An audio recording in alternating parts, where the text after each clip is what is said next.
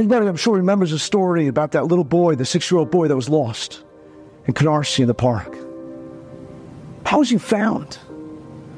My dear friend, Pinchas Victor Shine, who used to come to BJX all the time with his father. His father became frum in his 50s. He went to school with Elvis Presley, worked for IBM, made the whole family, they all did tshuva. Amazing people.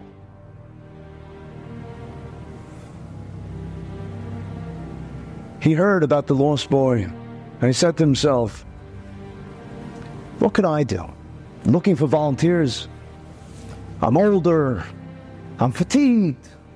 And then he said, One second, if it was my grace, would I be there?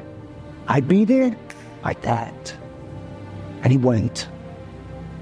And he was looking for almost two hours. He was screaming, Pizza, ice cream, Yosef, do you want pizza? You want ice cream? And then he was exasperated. He was dehydrated, it was hot. He was in the marshland, it was difficult. He was about to give up until he persisted. And suddenly he heard a voice say, Ta, Ta. How do I know the story? Because Victor told it to Rabbi Moshe, my brother. I made a recording for him. Amazing story. He heard a voice say, Ta, Ta. It was a little boy. He immediately called his contact in the police department. And within 20 minutes, the boy was found.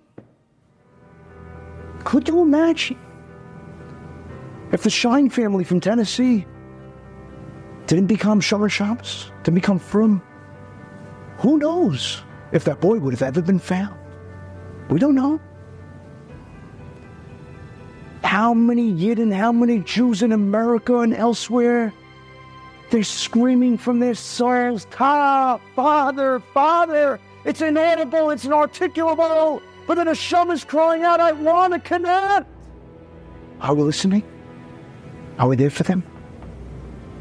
That's what God wants more than anything else. God wants us to love one another. He wants us to respect one another. He wants us to have faith in each other and give each other a chance.